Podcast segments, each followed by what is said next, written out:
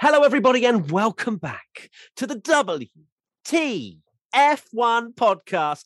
It's 2021 mid season review time. I had my eyes closed because I was so passionate about that intro, Tommy and Katie. I didn't see if you even waved. I'm assuming you did. Perfectly because- in sync.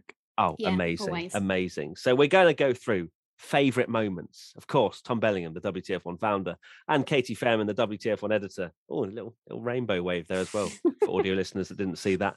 Um, yeah, we thought we'd just catch up, didn't we? Just have a little uh, chin wag about the season so far, which, uh, well, pretty much the only news really is just recapping what we've seen. There hasn't really been anything else of, of interest coming out in the, the last few weeks, although MotoGP appears to be popping off in terms of the drama, uh, Netflix Drive to Survive sort of uh, realms of amazing news. Well, I say amazing, not amazing at all, but um, yeah, Yeah, sabotage. spicy, that kind of but not- So, yeah. Yeah. But don't worry, we're not going to be talking about MotoGP for all you guys that are like four wheels and four wheels only. We're going to be talking about mid-season review. Katie, hiya, how are you? Yeah, I, I, I'm I- good. You looked very shocked that I, I, I you know, I, wasn't I kind of expecting that. introduced it, introduced it, introduced Tommy. I thought, you know, I'll throw something to you, Katie. How, how are you doing?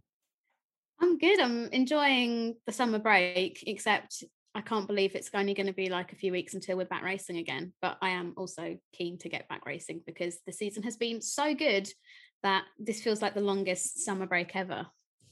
But it's not. It's not. No, It's we- not. Be the Yeah. shortest ever.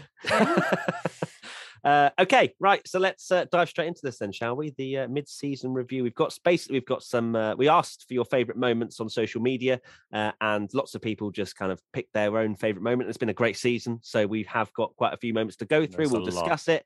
We'll kind of. We'll maybe rate it. Should we rate it out of ten, just as a kind of a how good of a moment it is, just to kind of. We it- could do an ABCD F1 of the moments. yeah, but then not. Let's not do letters because we know how much people, uh, how many people are triggered from ABCDF one. Yeah. Okay, let's start with the first first moment from Team WTF1 Discord.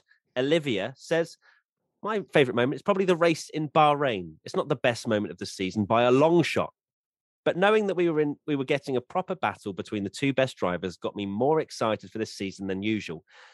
Interesting that we said favorite moments, and then she said it's not the best moment of the season. So I'm not, Not sure best, but favorite. I think best and favorite Best- are different. Okay, uh, well, it depends how you measure it, doesn't it? Really, but we won't get into that. That will be a podcast in itself. but, uh, but okay, so of course, Bahrain, opening race of the season. We don't really know what to expect, and then we have Hamilton and Verstappen going absolutely hammer and tongs, didn't we? We of course had that that big moment where we you know, a lot of that's where Twitter just started to really rev up, didn't it? You know, that's where all the arguments just started to kind of really turn in motion. Was of course when Verstappen went round the outside of Hamilton at turn number is it three? One, two, is it four? Technically four, maybe. Uh, either or. The, the right hander, the the heartbreaking right hander. He went, he extended, of course, and and uh, then was told to give the position back. And Hamilton ended up winning on older tires. And it was a great start to the season, wasn't it? I I enjoyed it.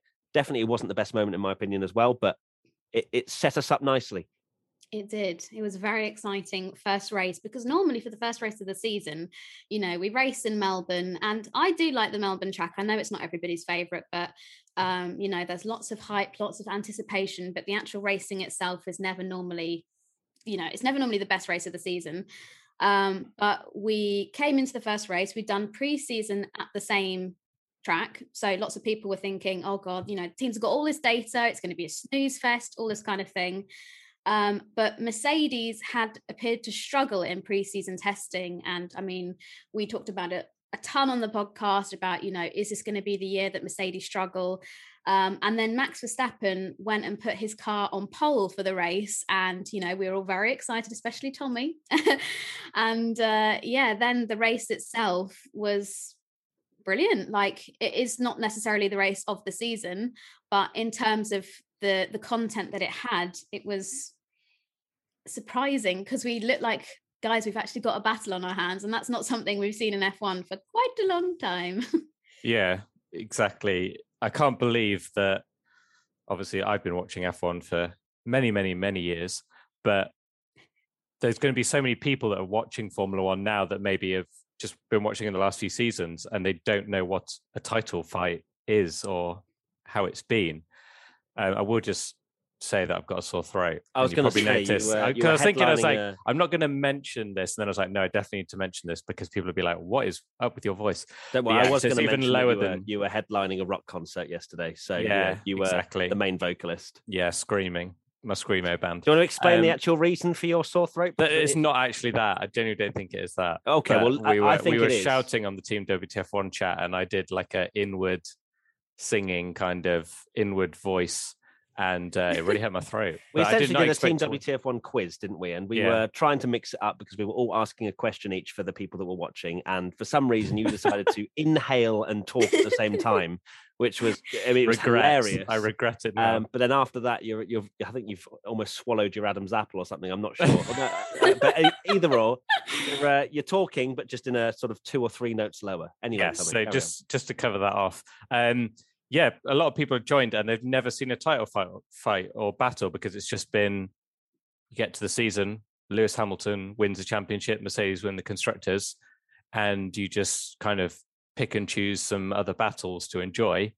This was the season where we thought we might actually get one, and then for the first race to be as good of a battle as it was, you know, arguably one of the best season openers ever that I've certainly ever watched, and getting a title like a yeah like the two title challengers, which was clear from the start that this was going to be those two going for the title, and it went down to the wire. It's pretty rare that you see Formula One races go down to the very kind of final few laps where you still don't know who's going to win. Yet apparently not in 2021 because it's been absolutely amazing. We've had about six of them. We've been spoilt rotten, haven't Yes. we? Uh, and unfortunately, now our expectations are going through the roof, Mhm. and F1 cannot continue this uh, as I, as much. I as think I'd it says to. a lot actually about the race in Bahrain. I was going, oh, it probably wasn't the best race of the year, and I think any other season it probably would be. Yeah, definitely be like a top three. Yeah. 100%. Um, so, uh, for fear of actually just debating our scores, maybe we don't. Do we? Do we? Do we rate it? Do we rate? I can't. I can't think how I Okay, grade fair it enough. because Yeah, I it mean- change all the time. You, you'll take ages. Yeah. You'll take ages. Um, okay, so that was Bahrain. Great season opener. Set us up beautifully. Uh, next one comes in from at Mera Axon One. I have to say that while I haven't seen anyone mention it, Imola has easily been my favourite race of the year. Maybe I'm biased because I'm a Lando fan. I mean, that's quite clear, isn't it? But it was just pure excitement and pure racing all around. Of course, Imola was a wet race, wasn't it? And uh, we had a quite a few big Netflix worthy moments. Of course, Bottas and Russell crashing, which uh, had an amazing bit of aftermath there with uh, how they were reacting. Of course, they were both fine after the accident, but because it was a big one. Um, Mm. But uh, yeah, we had the whole drama around that. Of course, we had Hamilton and Verstappen probably coming together for the first time, where Hamilton bounced over the the the, the I guess sausage curbs at the first chicane on lap one and had that damage as well. But yeah, Imola was a very good race. I'm I'm still very much set that Imola isn't a good track for modern F1 cars. It's a very much a, a Monaco because how narrow it is. Um, but yeah, ra- throw rain into any track and it's usually a banger. We- We've maybe had one or two because it doesn't always guarantee a great race, wet weather, because sometimes they just They're just, Stretch out too wet. You can't do and yeah, anything. and they have no DRS either. So it's it almost makes overtaking harder it's- in some in some places. But most of the time, uh, wet weather does throw in a bit of chaos, and, and Imola was was certainly one of those, wasn't it? And of, of course, we even forgot that Verstappen was about probably half a degree, half a degree more in his mistake at the end of the safety car, and he's round and not leading at the end of uh, that safety car Yeah. period, uh, which uh, I think we all kind and of forgot a Hamilton little bit. going and Hamilton well, went was- off and Yeah, yeah. probably course. extremely lucky that the red flag came out because that would have been 18 Mhm. points that he lost but then he managed to restart the whole drama about him getting the the lap back which any um rule right or wrong that goes in Hamilton's favor everyone doesn't like it um and needs changing and all that um but yeah he managed to come back through the field and still somehow finish second but I, I think those tracks like Imola, yeah, they're they're so not suited for modern Formula One cars. I mean, there's not many. They, they seem to be getting less and less the quicker these cars get. Thankfully, next year they're changing and getting a bit smaller and hopefully be ab- able to overtake more. Um, but because it was a difficult track, I think that made the chaos more. I mean, how many times do you see Lewis Hamilton make mistakes um, in the last few years before that incident? Not many.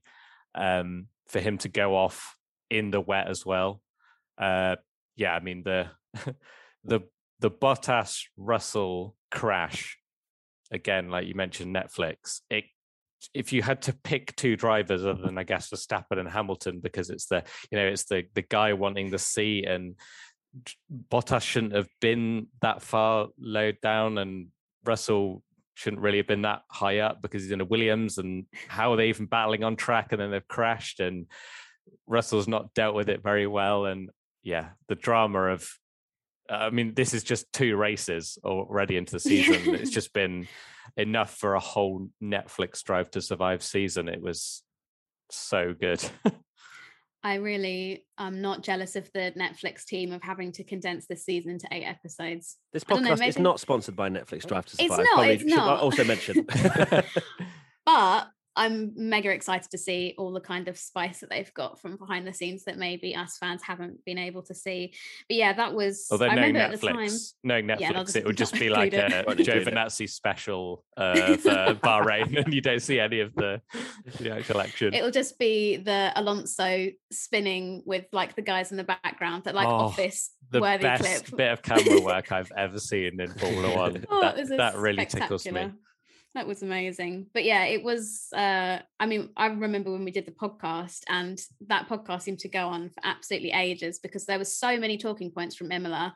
I agree in the sense that modern f1 cars aren't particularly suited to their i mean we had the race there in 2020 and it wasn't anything special. It was more the fact that we were racing back at imola that was sort of the main um, appealing factor of that. But this year i found that I really liked it because it punished mistakes and there were a lot of them you know whether that's checo and his um really bizarre idea to like overtake cars that he'd like he'd gone off wide hadn't he? And then tried to make up the positions or something. And um, we saw the early lap um, collision with Latifi and Mazepin, I think it was, and yeah, there were just so many elements to that race that um, I really enjoyed, and I thought it made for a brilliant brilliant Grand Prix. Whether it would have been quite as chaotic had it not rained, once again, that's one of those things that well, no, we can never... guarantee. We can guarantee it was not going to yeah, be chaotic with with, uh, with dry uh, dry conditions.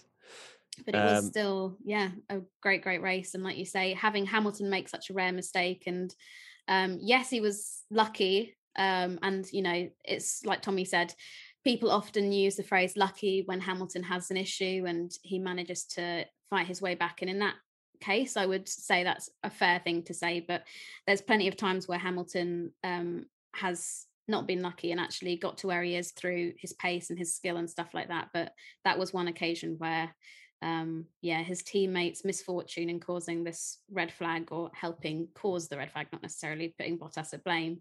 Um, meant that he was still able to finish second, which many conspiracy mental. theorists dream yeah. this year, hasn't it? For it incidents been. that keep happening uh, between, yeah, mm. certain teams and drivers and stuff. Like, if yeah, if you're a conspiracy theorist, you'd this would be the season to pick. yeah, certainly, and I still think it was Russell's fault entirely. That uh, yeah, that crash. Yeah, same. Um, okay. Um, oh, oh, that's an that's a, no. a little bit. Yeah. Don't drive on the grass, mm. George. Um, right. So anyway, uh, that's pretty much Imola uh, spoken about. Yeah, I, I still think if we get a dry race, maybe in the future it'll still well. But then who knows? Because Imola might, if it comes might back never again, have it. Yeah. If, if if it might if it comes back again, might be good for 2022 cars. Who knows? Because I'll be able to follow closer. It's all subjective. Right.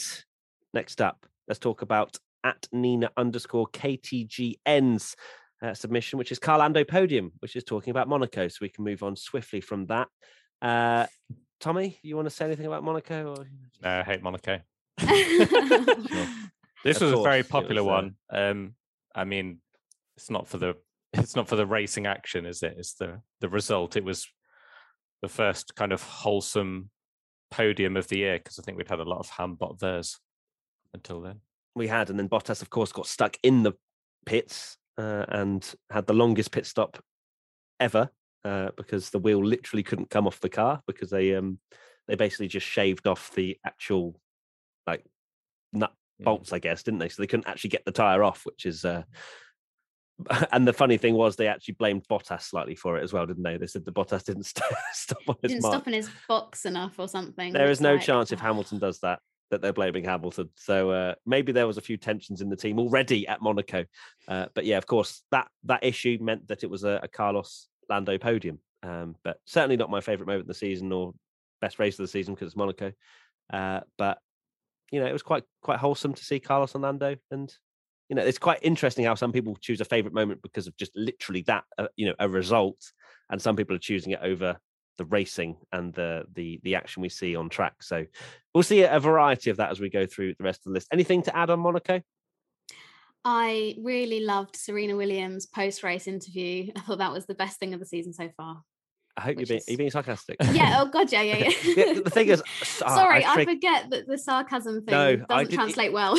uh, yeah, even and I'm one of the most sarcastic people going, and I was like, "Are you being serious, Katie?" Or uh, I, I remember actually insulting the entirety of tennis Twitter uh, Oh, when I said that uh, I'm really glad that Serena Williams is being interviewed. Why is she being interviewed? You know, uh, no, I was- I said I'm really glad Serena finished P1 today. Why is she being interviewed, please? Because it was a very odd time to It be interviewed. I don't mind her being interviewed, but No, she's an amazing woman, when Max amazing sports just won, person. But I don't yeah, wanna it was I a don't- weird. And Serena's like, sorry, who are you? Oh, you're Max, Max Verstappen. That's great. You know, it was it was a very strange, um, strange little time to to be interviewed, but uh, nonetheless, uh, Serena is the goat of women's tennis. Yes, Hmm. I know that. I'm aware. Thank you, every, every tennis Twitter. Please leave me alone.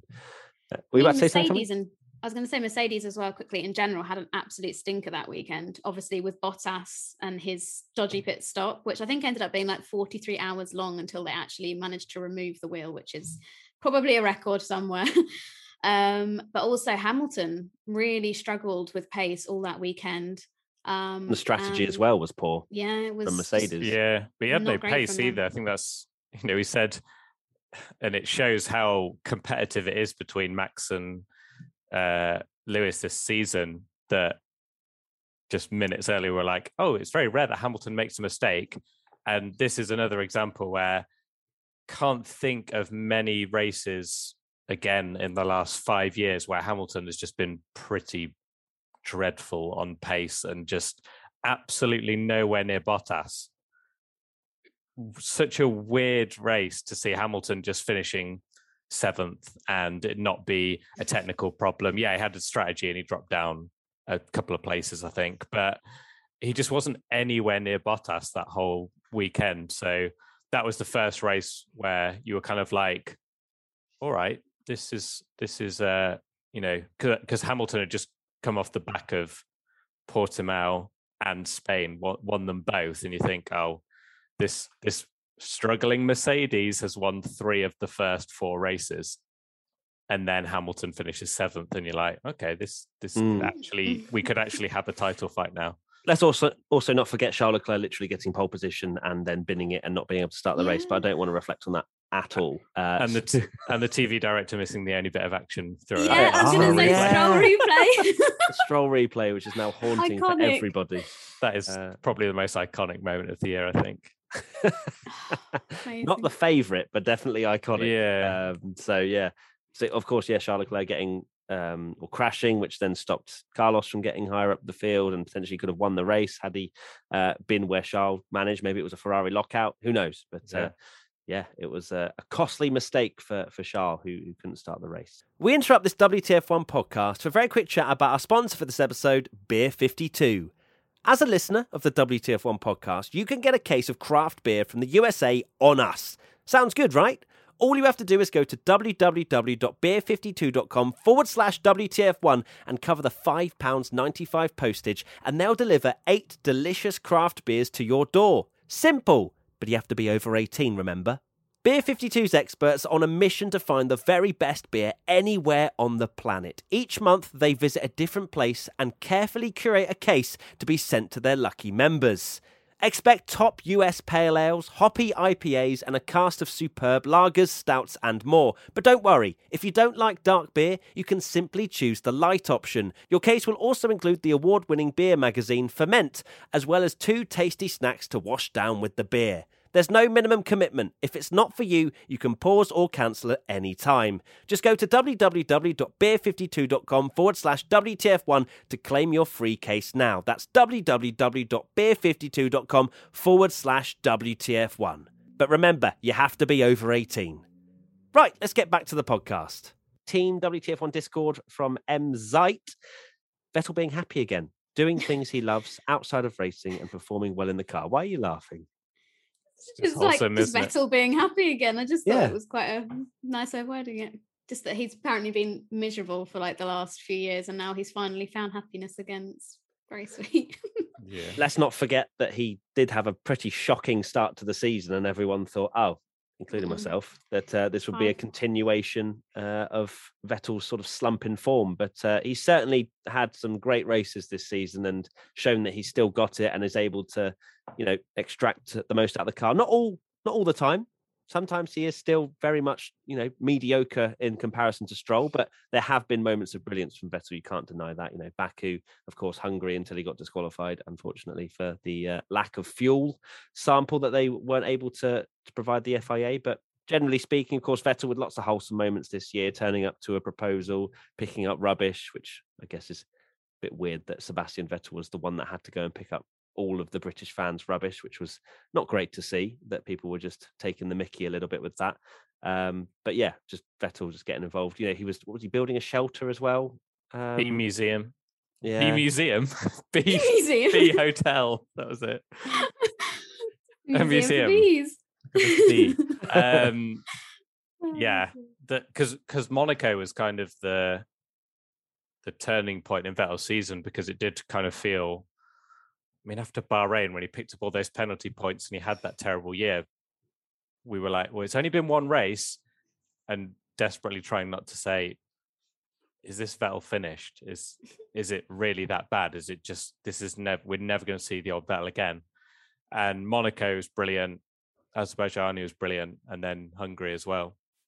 Drove a great race, but unfortunately disqualified, which is now actually stuck. I'm sure everyone's seen it by now, but they're not appealing that again. So he's not getting that P2 back, but it is crazy to think that Vettel could have had two P2s um, this season in that car, which was probably one of the biggest surprises is how bad Aston Martin have been when that racing point was so good. Exactly. Yeah. Like in the first four races, Seb had two P15 results and then two P13 results before he then had his breakthrough race in Monaco.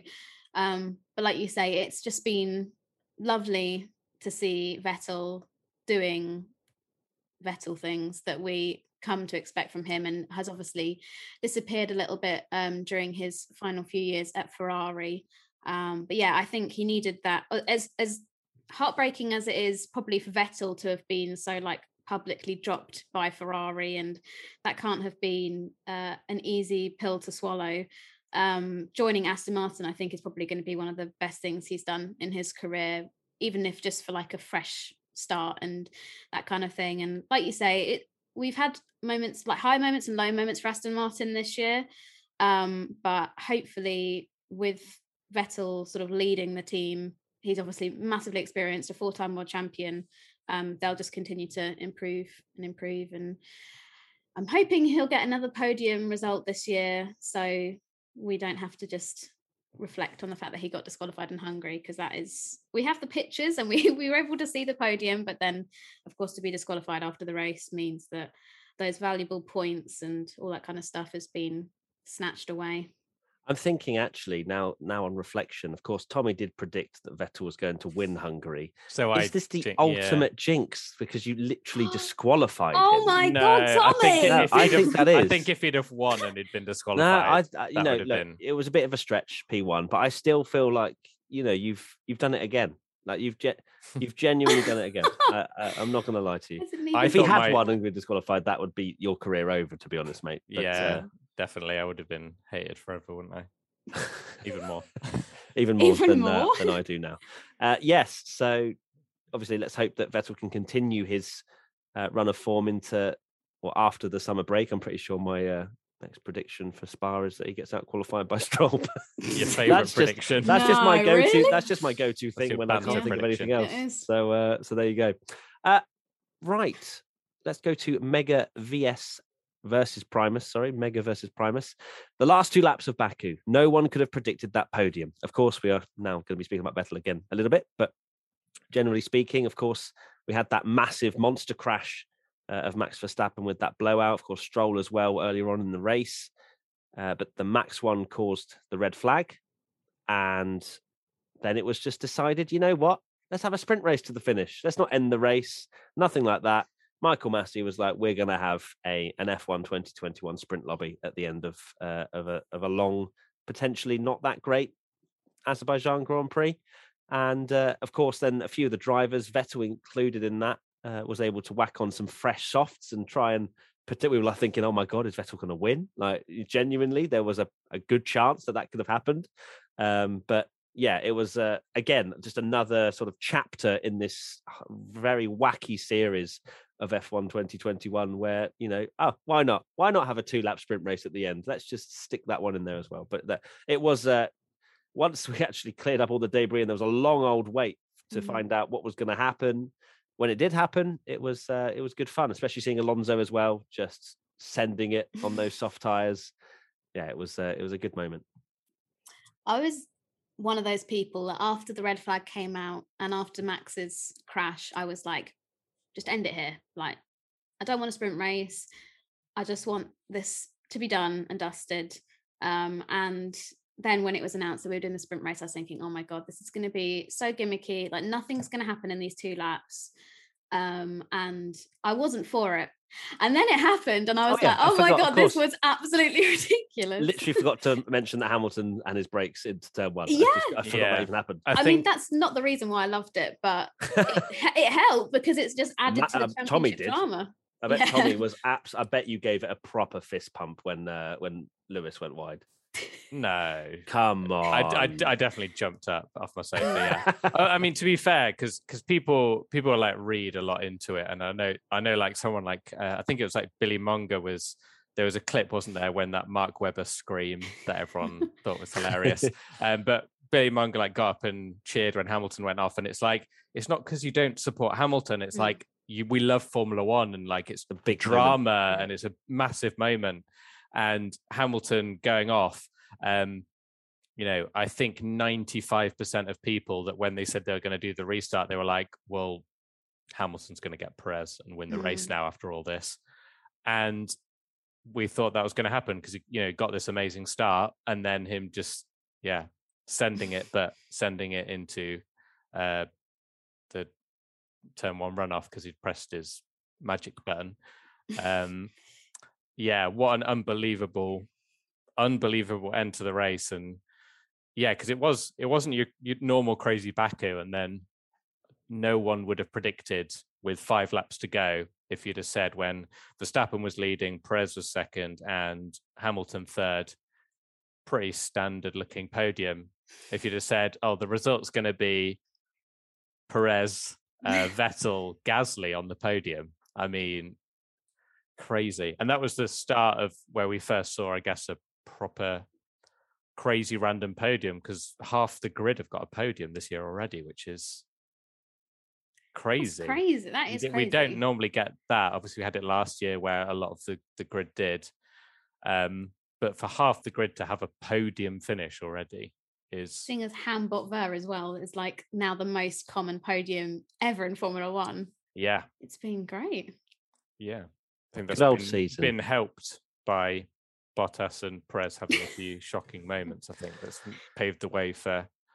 Um, but that was when it was kind of like, I mean, you look at Perez's form around that race, like fourth in Monaco, drove a good race, like came back.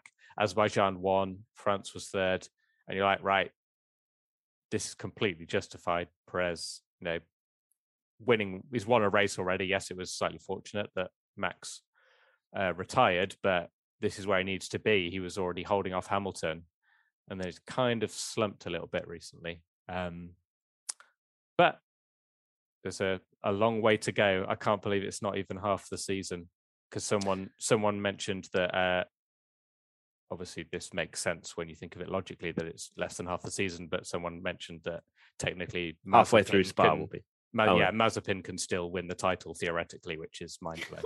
God. we are nowhere near like this season. There's so much left. If you think I think will that's dramatic, combust if Mazepin wins the championship this year. I don't I think, you're going to combust. Yeah, I don't. I think you're going to be okay, Katie. I'm Um, hoping so. but you make a good point about the 10 podium sitters actually because you know usually we have Hambot Ver because Bottas is very much at least in the last few seasons been not that far off Hamilton but this season he's had a shocker. I know that he's had some bad luck as well but he's not been where we expect him to be. And you know there's been mistakes and there's been falling back down the field and that has opened that P3 slot up because usually it'd be opening up of the P4 slot when you had Albon and Gasly driving that Red Bull because the, the top three were fine. But with Bottas also having a slump in form, it's allowed the podium to you know to open the doors to that. So uh, yeah, it's uh, Yeah, it's good for the sport. podium but finishes in 11 races is crazy, Mm. that is mad. Especially when mad. F1 isn't that competitive this season because there's quite big performance gaps between, like you say, the Red Bulls Mm. the, the Mercedes. But there's been mistakes, and that's uh, what's been very interesting to watch. Uh, okay, next up, Team WTF1 member Izzy, by the way, says most surprising might be that Paul Ricard was interesting. Now, I know the French fans weren't particularly happy with our comments about Paul Ricard being boring in general, but um, it's not exactly given us the greatest of races since coming on the Formula One calendar. Um, what, what, whatever that reason is, maybe just because Formula One's uncompetitive and Paul Ricard's not had a great showing. Maybe it didn't have the same treatment as Azerbaijan in a sense, because when you look back at that, the first race we had there was terrible. And we thought this is a rubbish track. And then they had a few crazy races, whether that's down to the layout or just purely because it was crazy races. Um, Paul Ricard never hasn't really had that until this year. And now we're almost seeing it as a little bit of a different light. And maybe Paul Ricard's not that bad. So, yeah, uh, I hope that, that made sense. But yeah, um, maybe we just need someone other than Mercedes to not win every race and be miles ahead of the whole field. you found the um, solution. Maybe it was that all along. Who knows? But I mean, Paul Ricard was an unbelievable race. Again, you maybe get one, two moments in a season where you get the the title contenders actually going wheel to wheel on track and it being decided on the final few laps. And it's happened in Bahrain, Spain, France. Yeah, it's just amazing. Like essentially, Bahrain, Spain, and France were identical races. Um, obviously, the result sometimes it was Lewis ahead, sometimes it was Max ahead, but it was always that late strategy and someone coming at the end. Is it going to work? And that is just this is just what we've been dreaming of for so long. Actually, a close title fight where someone can try something different and it's still really close, and you're getting these battles to the line. Um, please, more of it. I'm not Well- is not enough for me. No, Tommy's getting greedy now. I'm getting very greedy. But no, France was definitely a race where strategy came into play big time. I mean, we've seen a couple of races recently where that's been the case, but it's not often that, yeah, like you say, strategy plus drivers actually overtaking for the lead and stuff happens in one race as one package. Um, and it was also the first time that we kind of heard Valtteri have a little wobble on team radio where he was not happy that um, they didn't do a two stop, I think it was. Yeah. Um, And it, it was quite a sweary radio message. And of course, I understand that these drivers, you know, they're driving at extreme speeds and you're going to be angry if you don't make a podium and that kind of thing. But it seemed to be that cracks are starting to show in his relationship with Mercedes um, because ultimately Perez got past him and got that vital podium spot. So it was interesting. Very interesting indeed. Mm. Um, moving on, TWTF1 member Infinite underscore Fear 14. Uh, their favourite moment was the Silverstone sprint race, which I wonder Sure. if the 14 in their name is an Alonso reference. Make a very valid point because I think that was one of the only things that was uh, very interesting was Alonso just sending it and being so quick on I think he started on soft tires, didn't he? And he just wanted to try and make up as many positions as he could, and that was great. I liked. I think the sprint race itself wasn't obviously that great, but I think generally the whole weekend and the way in which you know you had free choice of tires for the Sunday and things that were new elements uh, were were really good. I think the Silverstone sprint race was far from bad. I still enjoyed it, and maybe I enjoyed it a little bit more because I was there and we were all there, weren't we? But yeah, I, I don't know. I, it's difficult to say whether it was the sprint race, whether it was just the fact the whole format was different. Of course, Friday was qualifying. We had something to play for every single day of the weekend. I think that's what probably set me as a oh, I'd like to see a few more of these rather than the sprint race alone. Yeah, I mean, we've said countless times on this podcast that in the sprint race, the guys at the front aren't really going to be fighting for, you know, doing silly moves, as we saw um, with Verstappen and Hamilton on the sprint race, because there could have been a chance to overtake and they decided to leave it and then they saved it for the main race. the following day yeah. We shall not talk about it just yet. Um, but yeah i i like the sprint in the fact that it shook things up. I'm somebody that really likes change just generally so i was quite interested to see how things worked out with qualifying on a friday and um, how you know fans around the world were able to tune in and if you know people's watching habits like if they enjoyed having it on on a friday night or whatever um but yeah in terms of the actual content of racing apart from like fernando alonso and kimi raikkonen the grid didn't really jumble up too much. Um, the one thing I did like about it is that the mistakes were costly. Um, and I, that seems to be a theme that I have going on through through this podcast, talking about Imola and now talking about this with Perez. You and, love costly mistakes. I do. I like it when they make a mistake and they pay for it. um, but someone like Perez, he made a big mess during the race, um, and as a result, dropped right down the order, um, and that kind of just affected his whole weekend. So I'm interested to see how it will be in Monza, and I don't think they've confirmed the third race, but I'm guessing it's probably going to be like a COTA if unless we go to Brazil, which I don't think is going to happen this year. Not not nothing official, just a gut feeling that we won't be in Brazil. So breaking news. Katie's gut says not going to Brazil. there we go, front page. But yeah, yeah.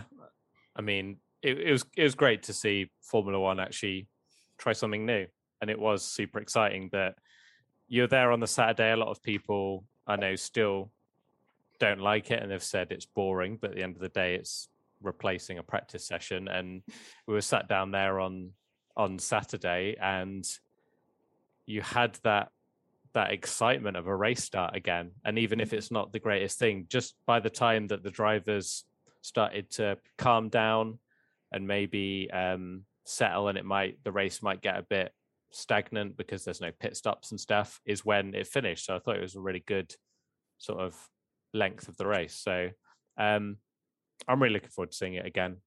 Um, and I guess another thing that it did was, like Katie sort of alluded to, was it gave Hamilton a little chance to plan his move, which ultimately didn't work. Um, but yeah, planned his move for the for the next that, race, and mm. yes, we all we all kind of knew it was coming at Copse, but I don't think I mean, the the shock of the fact that they them two colliding in such a dramatic way. Uh, yeah, just when the season couldn't get any more dramatic, uh, the two title rivals collided. Because it had been and and they are still they're quite civil, um, and a lot of people trying to make you know make it like they're you know they hate each other but actually even in hungary you know they're fist bumping after the race and showing each other respect and stuff. Um we don't want respect. Yeah but but that that was i guess the race where it did get a little bit um bitter between them and i'm sure it's going to happen again at some point but if it does i really don't want it to happen at 190 miles an hour into a mm. um very fast corner because despite obviously like Max got pretty much straight out, but that could have been very nasty. Indeed, I agree. Uh, we want to see controversial things to spice up the action, but uh, not if it puts either of them in danger. So, uh, okay, let's go to Goda2606M, who says Ocon win and that Alonso and Ocon moment. I'm assuming you mean when he was like hugging him and stuff. Uh, we, we've mentioned this before about Fernando Alonso, and I do love the fact that he he almost made that Ocon win about him, which is uh, I love just just yeah, it is You Fernando said it. Alonso things. Um, completely agree with what you said, Tommy, when we did the Hungarian uh, podcast. Yeah, it's it's amazing. It's almost as if Fernando won that race uh, in some ways. Um, He did but of for course, me. It was he won the hearts. he won the hearts of many. uh, he won the heart of Ocon, that's for sure. Um, Yeah. But yeah, it was again another massively chaotic race. We had Hamilton doing the restart on his own, which is still an image that is absolutely burned into my brain. I can't get rid of it. It's just the weirdest thing I've ever seen, I think. And then George Russell coming out in P2, of course, that had to then be changed. But the fact that he came out in P2, we were like, what is going What? on? Yeah. Um, of course, Bottas bowling, which we haven't even mentioned, that was because of the red flag and him just punting Lando into. Well, I mean, managing to take out both the Red Bulls was uh, really impressive from Valtteri. Uh, but yeah, that that whole race again, obviously, it's more recent, so it's more recent in our minds. We don't have to recap it too much, but probably one of my favorite races of the year, just purely because it was on a knife edge for the entirety of that race. You know, Tommy was saying in the group chat, "It's Hamilton's, it's done," and I'm going, "No, Tommy, he, his tires might go off. It depends how quickly he gets past." And yeah, nah, it depends finished, if it, it depends if Fernando Alonso becomes an absolute god. I believed. I You believed. believed. You knew it was going to um, happen. Uh, well, you know, I did tweet saying I wouldn't pick anyone else than uh, Fernando Alonso to defend from Lewis Hamilton, and uh, That he I, to- that I totally Uh, agree with as well. Yeah, he i anyone else, Hamilton wins that race, million percent, uh, because he would have breezed past uh, Vettel uh, and well, he did breeze past Sainz, didn't he? So Yeah. yeah, that whole race was just really awesome. I think it's probably one of my favorite moments. Uh, We'll get to our picking our favorite moment, but Hungary certainly is up very much up there. yeah, just when you thought the season, we've had eleven races, I, I, you, you mentioned about you know Drive to Survive again, like people making the highlights packages of the the year. I mean, so many moments, like you say, the Hamilton on the grid on his own is just that would be like one iconic moment from a season gone by. But actually, there's so much this season that you know you could you could have an you know like hundreds of images from this season to remember it by um and yeah hungary is just crazy. You thought it was going to be your, your usual kind of maybe hambot there to the to the finish um and just go to the summer break on a nice chill um chill race and esteban ocon ends up winning it in an alpine. Like what is this season? It's absolutely insane if you had told me that Esteban Ocon would win a race before Lando Norris, especially seeing as how Esteban's like his season started off okay and then took a massive and how dip. Lando's season's gone. exactly, and how Lando's season's gone, I would have been like, nah, I think I don't think that's going to be quite right, but. He did it. It happened. It still doesn't seem quite real that it happened. Um, but I will take a new winner any day. Became the 111th new winner in Formula One. Um, but yeah, just crazy, crazy race. The aftermath of it was very wholesome in that, well, firstly, Esteban having never won a race before, he's had podium, he had a podium um, in Sakhir last year, but was just so taken aback by everything that he forgot to come into the pits and park his car in Parc Fermé in front of his board. He thought it was Then- qualifying, I think, didn't he? Where you, you stop on the on the grid, maybe. Yeah, he was just completely missed his turn. Even though he was And told, as well, he was told, wasn't he? he was just obviously just in his own little world thinking oh my god i've just want a race um but yeah had to like park his car and then peg it back all down the pit lane everybody sort of came out of their garages to applaud him which was very sweet and then yeah like the embrace between ocon and fernando it was like they were long lost lovers or something it was ridiculous um so that was very sweet uh and yeah obviously sebastian getting P2, which as we know now has been taken away. Um, but it was just Sorry. an awesome and awesome. Yeah, this is all your fault, Tommy. It was just an awesome race. And like you say, nobody could have predicted that. We had Hamilton and Bottas a 1 2 in quali, Max in third. And I think, you know, I thought Lewis will probably win this because he is brilliant at Hungary. Like he's got something ridiculous like eight wins there now or something along those lines. Um, and I thought, yeah, Hamilton will go into the summer break having that edge because, of course, both drivers probably wanted to win that race so they could have that on their minds that they'd won the last race. And, you know, F1 is much as about being mentally fit as it is physically fit. Um, and then Esteban Ocon was like, haha, no, uh, I'm going to win this race. Thank you very much. And I'm going to ride that wave all the way until we get to Spa. But oh, I just love this sport, you know? yeah, uh, I definitely agree. Um, and, you know, just to showcase how mediocre Ocon's season was, you know, the first 10 rounds, he scored 14 points. And then he scored 25 in round 11, which is crazy and I'm about to sneeze, so I might have to put this on mute. No, I'm okay. Um, good. Right. So that's that one covered off. Uh, finally, Team WTF1 members Megan underscore F1, A. Dot Hindley, and Freebo all said George Russell getting emotional after scoring his first Williams points. That was a very tearful and amazing moment to see. You don't see a huge amount of emotion from F1 drivers, uh, but seeing that was really you know, it was you could see the weight being lifted off George Russell's shoulders. Of course, you know, he's probably put so much pressure on himself after some mistakes, not getting his first points, becoming this guy that always misses out, uh, to finally get it, even if his teammate literally scores more points than him, which is quite possibly the strange. Just we did not expect that at the, all. The strangers yet the most George Russell at Williams. Yeah, it's so true, isn't it? That now Nicholas Latifi has a better F1 finish than George Russell overall, even if George has driven a Mercedes as well. So it's just, just wow, you yeah, you can't believe it, can you? Uh, but yeah, it was yes, definitely probably the most heartwarming moment of the season. It was. I think everybody deep down wanted George Russell to get points for Williams, even if you're not necessarily a George, George Russell fan or a Williams fan. It's just a lovely story and um yeah him getting emotional in the media pen was just i know we've used the word wholesome but there have been so many wholesome moments this season um, and especially as he came so close, obviously you touched upon him with Mercedes last year and how that weekend in Sakhir just unraveled for him, and that was like heartbreaking to watch. But then, like this season in for the Styrian Grand Prix, and him having, you know, getting through to Q3, I think was for Styria. Um, did he get through to Q3 in Styria? Maybe. yes. No. I, uh, no. Yeah, he did. Yeah, yeah. No, was it Austria? Yeah, did, it must have been Austria because he qualified 11th for Styria. Just but say yeah, Red Bull like, Ring. Just say Red Bull the Ring. Red Bull Ring. We'll just right? cut that bit out. Yeah. So the Red yeah, Bull It was I Austria, yeah, because he got through on the mediums. Because yeah. yeah, they did it again at Silverstone, didn't he? Yeah. Yeah, to have the issue with the car it, when he was running in the points, it just all seemed to be like, this is never going to happen. George Russell is never going to get points for Williams, and that's just the universe's decision. Um, so for it to finally happen, as the phrase goes, everyone liked that.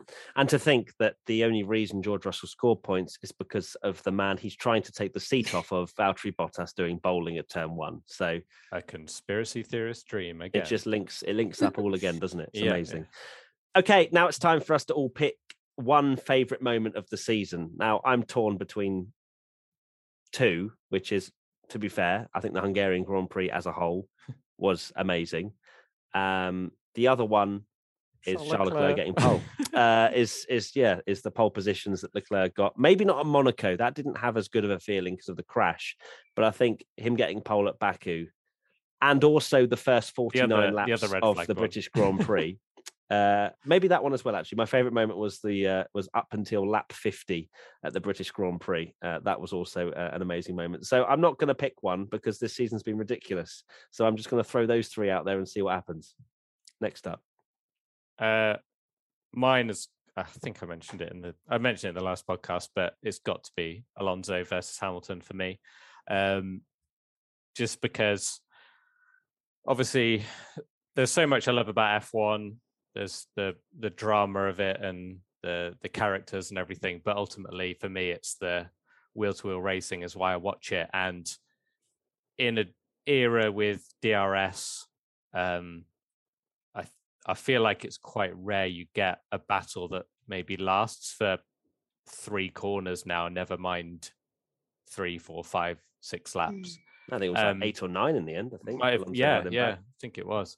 Um, but yeah, norm- normally a battle, you know, you might see an amazing overtake, but that's it. No one ever gets back because they're gone. They've got better tires. The DRS is gone. So for that battle to last that long, it made it even more special that it was between two of the greatest ever, in my opinion, and many people's opinions, I'm sure. Um, yeah, just not just favorite moment of this year, favorite moment in a long time, maybe in F1. So yeah, loved it.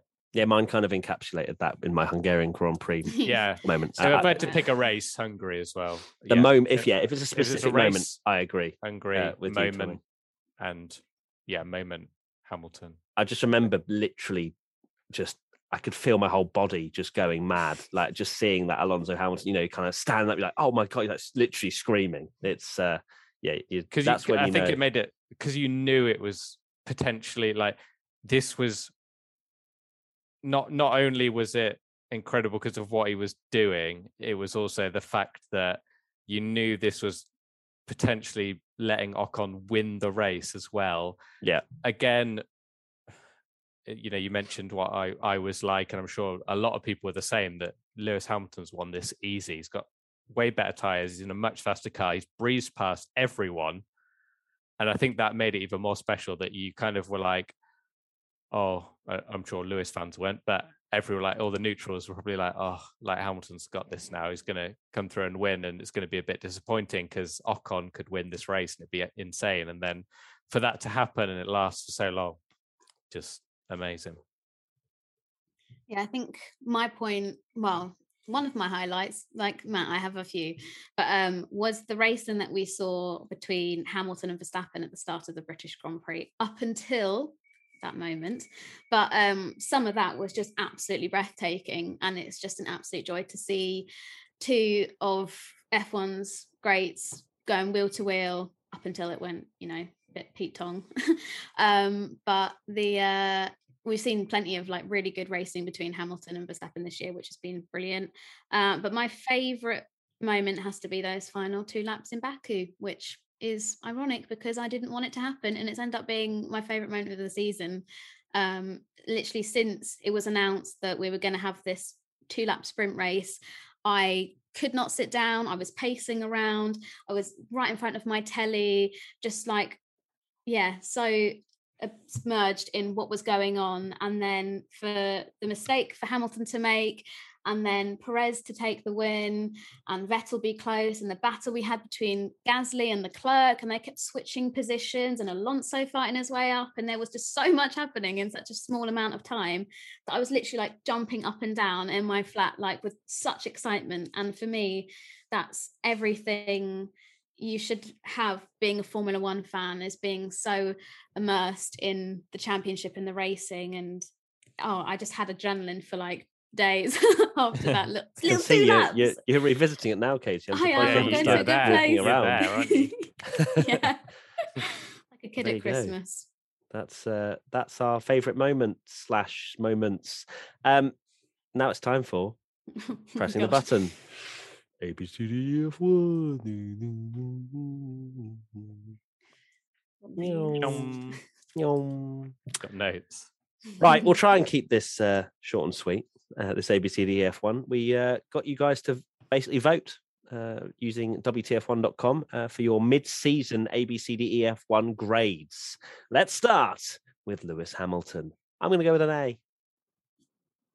Yeah, A for me. He's made a few mistakes. He's been he's had moments of brilliance and then also moments that weren't very Lewis Hamilton as well. So he's not A star for me.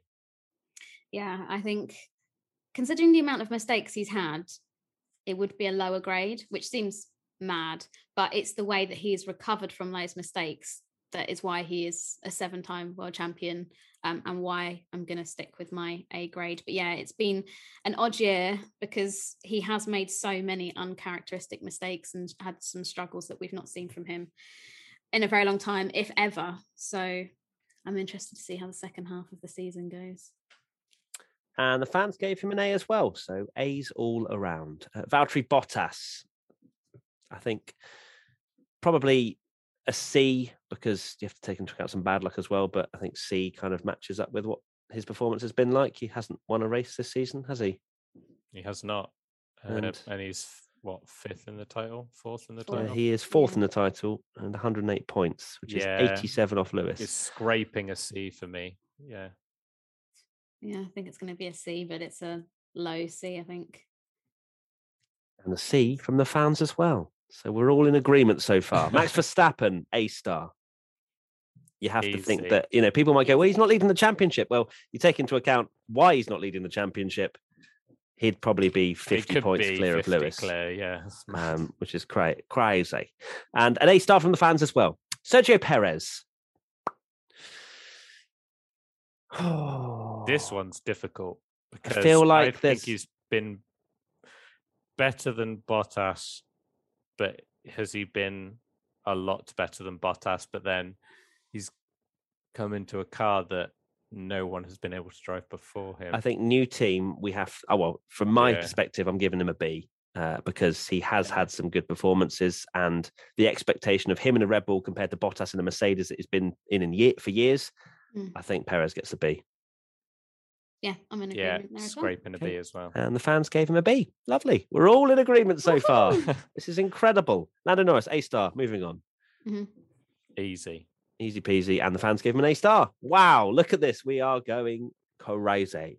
Uh, Daniel Ricciardo, it's the Mhm. easiest C I think I've ever given in my life. Not not the grade lower that I've said before, which has caused all kinds of um, innuendos. But yeah, um, I think I was going to Daniel Ricciardo. say I was going to say D, but I've actually looked at his results, and results wise, doesn't look as bad as I kind of feel like it has been. I don't think he's driven worse than Bottas, and Yeah, that's he's in a new that's team fair. as well. Yeah, so yeah, new team. I think Yeah. C's fair. Yeah, I think Yep. C. And the fans gave him a C as well. Unbelievable scenes. Uh, Charles Leclerc, uh, he is seventh in the standings, three points behind Carlos Sainz currently. Uh, but I think Oh, F. uh, he's had two, two pole positions, but crashed out of Monaco. And but he has been very impressive. Of course, nearly won at Silverstone. I think it's going to have to be an A. yeah, I got an A as well.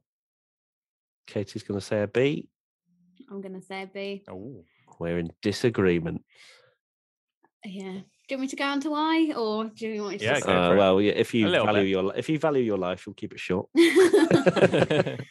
I think yes, he's had a good car this year, but if you look at how Carlos Sainz is getting on against Leclerc, who they all praise to be Ferrari's golden boy, yes, Sainz has made mistakes, but not as many as Leclerc. Sainz is leading in the drivers' championship, and although obviously it wasn't intentional, Leclerc's crash at Monaco cost him a potential win. Um, so I'm giving him a B. Okay, I respect your opinion. Moving on. Ooh, I respect that. that's, that's something. I'll take that. um, the fans gave Leclerc an A. So moving on to Carlos Sainz, I think that's an easy A. I Yeah, definitely. uh, a very Yeah. good, very good performance from from Sainz. very good. It's I almost just- it's almost reaching towards A star, but maybe hasn't quite had those standout performances that say Yeah, Lando's had. and he had a couple of tough races where, yeah, yeah, I think an A. A Strong high A for Carlos. uh, we don't give out high A's here, uh, but an A was from the fans as well. Uh, Sebastian Vettel. He's had some great, some terrible. So let's give him a B. Yeah. It's good. I thought have this- been great I- and yeah. bad's have been bad though. But yeah. B. This has been easier than I thought it would be to grade, to be honest. I know. thought it was going to be really difficult, but um, yeah, so far, Yeah, happy with that. And Yeah. uh, you you saying a B as well, Katie? Yep. So and uh, the fans gave Vettel a B as well. So wow, we've been in agreement, me and you, Tommy, at least for the, all the fans. Katie just just one off. Um, Lance Stroll. C. C, yeah, Been fairly average, really. Nothing exceptional. he's not done anything exceptional this year, as far I, as far as I can remember. Because normally, when when it's the crazy races, they're, they're the ones that Lance Stroll just randomly is in P three at, Mm. and you're like, what? Okay, cool. Yeah, yeah, exactly. Yeah, that's very true actually. but he's not. He's been quite anonymous this year, in my opinion. Yeah, he's not had not had. Uh, I had to look at his results to remember. yeah, I'm done, literally looking it up now. He's had a tenth, an He eighth, did an eighth, a- a tenth, an eighth, and an eighth. So he's not finished any higher than eighth this year, which is I think he could have had a good result had he not had the tie blowout in Baku. I know he was running, I think, sort of P Oh eight, yeah, P that's a nine good then, point. Yeah, but but still, like He, I think he was still r- relatively behind Vettel. So I don't they think it would have been. going for a weird strategy. yeah, they were going So- very long into the race, but um, yeah, maybe he could have you know salvaged a sixth or a seventh, but still nothing, nothing of interest. Uh, so yeah, C for Stroll and C from the fans as well. Uh, Pierre Gasly, A. I think he's been A? unlucky. A. He's literally unlucky. hardly made any mistakes apart from the first race in Bahrain where he lost his front wing. But apart from that, his qualifying has been sublime. Mm. Uh, like Tommy says, every time we do WT, uh, WTF1, ABCDEF1, it's so difficult to grade because he's against a rookie A rookie, yeah. who, yeah, isn't consistent at all. Yeah, so it's quite difficult. and Um, he's but yeah, been I like top six, great. hasn't he? Every, Yeah. I think, is it like eight out of eleven? He's been top six in quali in a car that's like not top six. Worthy. Well, we don't know that again because we've just said we can't compare it with Mm. uh, teammates. But then again, he has beaten Kvyat previously, and you'd say that he's probably an experienced driver that we can compare against. But I think yeah, Gasly's still still been great. So uh, A Yep. Yep. Yeah. and A from the fans as well. Uh, Yuki Tsunoda, I'm sure we'll probably disagree with this one because Tommy's a big old fanboy. Um, I wow, I think I almost want to give him. Oh God, no! Let me think about how I'm going to word this. yeah. I would like to hear the word that, grade mate. grade him a D. So I think that's he's very been harsh. poor. I think he's been poor. I think he's been poor, but he is a rookie against a very good driver. Like he's been as good against Gasly as much as someone like Ricciardo has been good against Lando, and Ricciardo's had ten years in F one. Yeah, but Ricciardo's not binning it into a wall every qualifying. But he's also know not. there's- Yeah, oh, I yeah. I'm just that- taking I into know there's account- being rookie and getting used to the car Yeah. and stuff like Yeah, that. yeah. But the amount of times that he's, you know, pushed. Oh, too I'm not saying it's anything higher than a C. Uh, oh, I know, I know you are. Uh, I'm- mean, if you look at his results, I'd say a C. But the amount of times he's been that car and cost Alpha Tauri potential development into the future as well, it's there, there's been a rookie, there's been off the pace, but you can't be off the pace and crashing. And I think that's a combination that uh, warrants a D, in my opinion. So uh, I'm gonna I'm gonna lock that in. No more explanation from me. You two can uh, decide amongst yourselves. I'm going to C. I know he is. I mean, it's fine. Katie. I've written C slash D, but I'm going to go for a D. Okay, wow. Tommy's now never coming back on the podcast again. That's it. Uh, the fans gave him a C. There you go. Uh, Fernando Alonso. I mean, to be fair, I'm going to give him an A, but I don't think it was was an A uh, until probably a few races ago. Uh, so he's kind of turned it around, shown he's got the racecraft. I still don't think he's got the pace that he used to. Obviously, he's an older man these days, but he still very much knows how to to race, and I think he's been relatively impressive.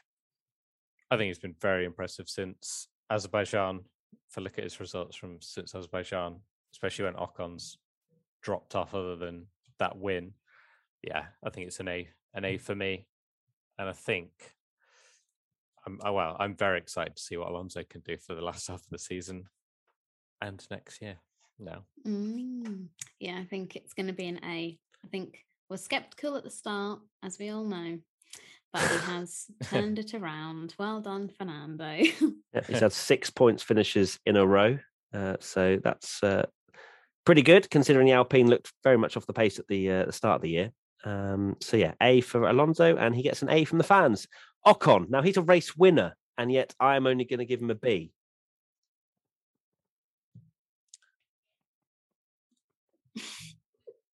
yeah, This is really difficult. it's a low B for me. I'd almost, I'd almost be inclined for a C, even though he won a race, but that tips it over to a B. Okay. Wow. Careful. Okay. If you went into the C category, I think things would start. You know, Sven Ocon is going to send you hate mail. there would be there would be some spears outside your house. Okay, so B, uh, Katie, are you a B as well? I am I think I'm going to have to be a B, despite the fact, like, if you took out the fact that he'd won in Hungary, because a lot of that was a because half of the yeah. field was wiped out.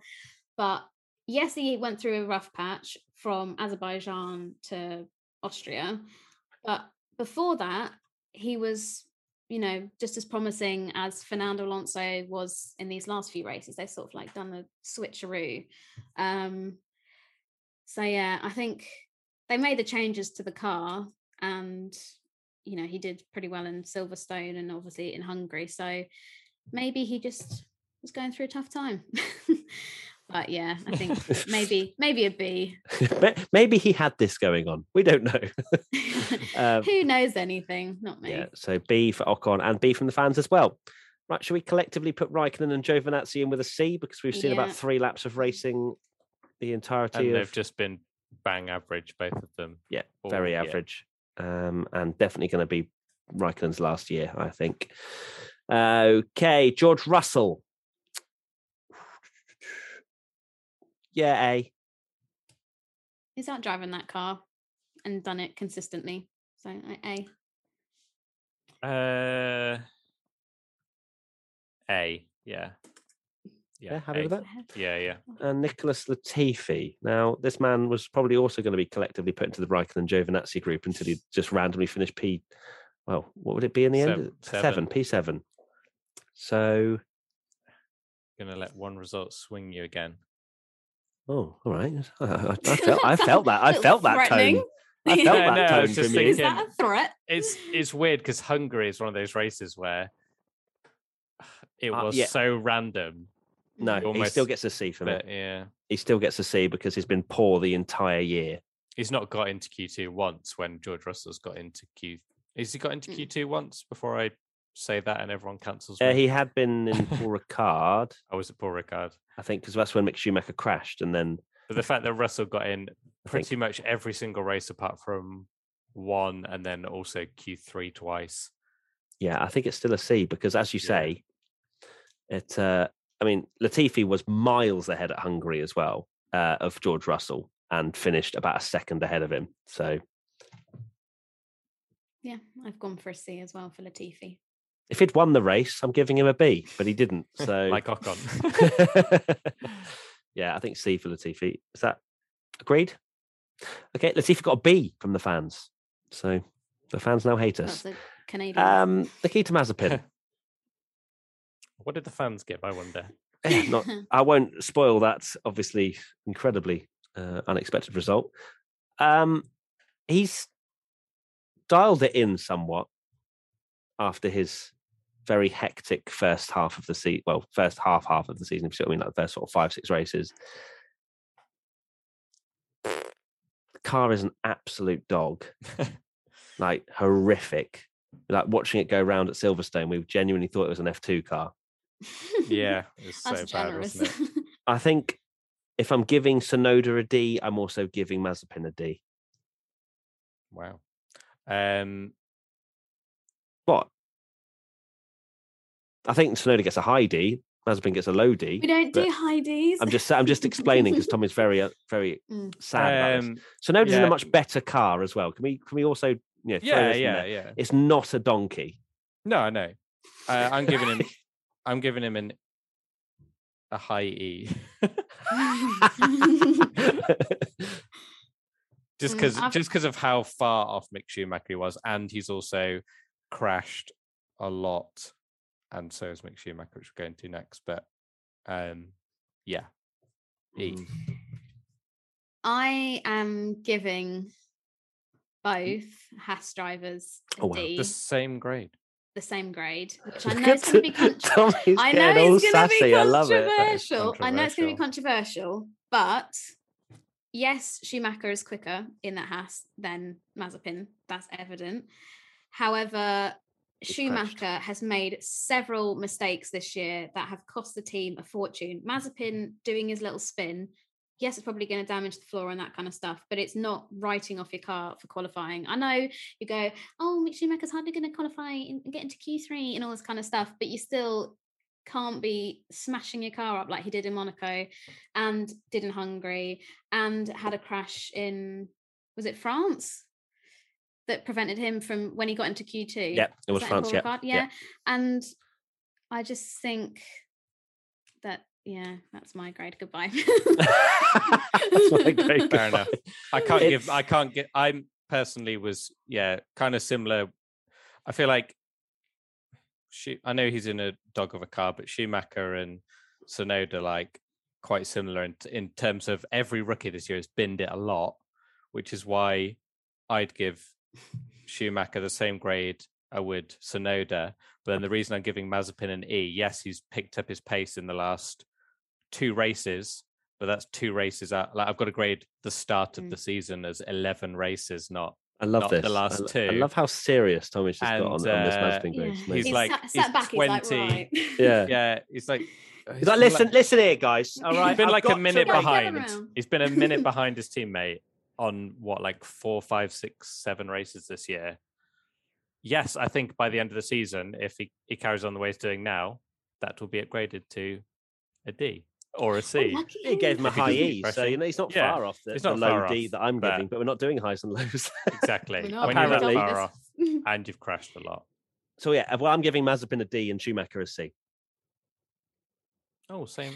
and Schumacher crashed in Imola. I just remembered. Yeah, And right Schumacher's off his crashed a lot as well, and I've just said And that Tsunoda Paul Ricard. crashes, and I'm giving Yeah, Tsunoda that's a D. why I was. That's why I was very problem. curious. But about I feel like. I'm Can't let the giving more- I'm giving more forgiveness because it's a Haas they're crashing in rather than an Alpha Tauri. And the it's Haas is a lot slower. It's a lot harder to crash. Oh, have you driven it? yeah. yeah, you get a little expert. Okay, there you go. So um, I'm sure we've caused all kinds of uproar. That's the What was most the- we've what was the ever final grades spoken. then So for the uh, Mazepin? well, I gave Mazepin a D and E Schumacher for a me. C. E D. Okay, and then Yeah. C, and you did a D. What, What did you do, there. Tommy? A C. A Same as C. Yuki. C C D. Okay, cool. Right, there you go. So that's the most we've ever spoken about the Haas drivers ever, by the way. So there you go. So the, the fans gave You're Mazepin an F. Shock. Really? And No. f- the fans gave Mick Schumacher a C. So there you go. Right, that's it. I think we've, we've- Let's go. that's, that's that was that was wearing. Uh, We're doing a Haas special podcast next week. Um, just to talk about their grades for the uh, first half of the season. Uh, Tommy, final thoughts.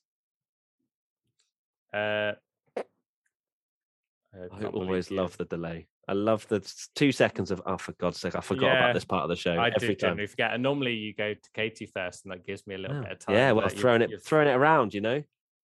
Uh, Paid Matt off. Bring back F1 because I can't wait for the rest of the season. If it's half as good as the start, it's going to be a banger. Thank But you, I Tommy. Hope it's not half as good. I hope it's better. If it's better, then we are we are It's the- very. it's, very lucky. good. Yeah. Uh, Katie, Uh, if this season continues with the momentum and the craziness that we've seen so far, this could be the best season of F1 ever. There, a girl said it. Wow, boom, mic drop, Boom. goodbye. Uh, and my final thought is Lando Norris win second half of the season. It's going to happen. It's Yeah, going Alonso's gonna happen, and Alonso's going to win, Yeah. and Mick. Schumacher's going to win, and Yuki Tsunoda's going to win, and I'm going to upgrade, upgrade him to a higher, higher D. maybe even a C. Anyway, there you go. Thank you everybody for watching and listening to this WTF1 podcast. Uh, it's been an absolute pleasure to discuss the first half of the season with both of you wonderful people, Tommy and Katie. Uh, if you want to get involved with the conversation, hashtag WTF1 podcast. If you want to be involved with Team WTF1 as well, please do check out the links in the description. We've got lots of exciting things coming up as well. Uh, and of course, you can get a little sort of fast track route into some questions into this podcast as well, which is always nice, as well as live podcasts and so much more. Thank you so much to everybody uh, for this wonderful little podcast. We'll be back next week for something, whatever that will be. Who knows? See you then. No, be. Bye.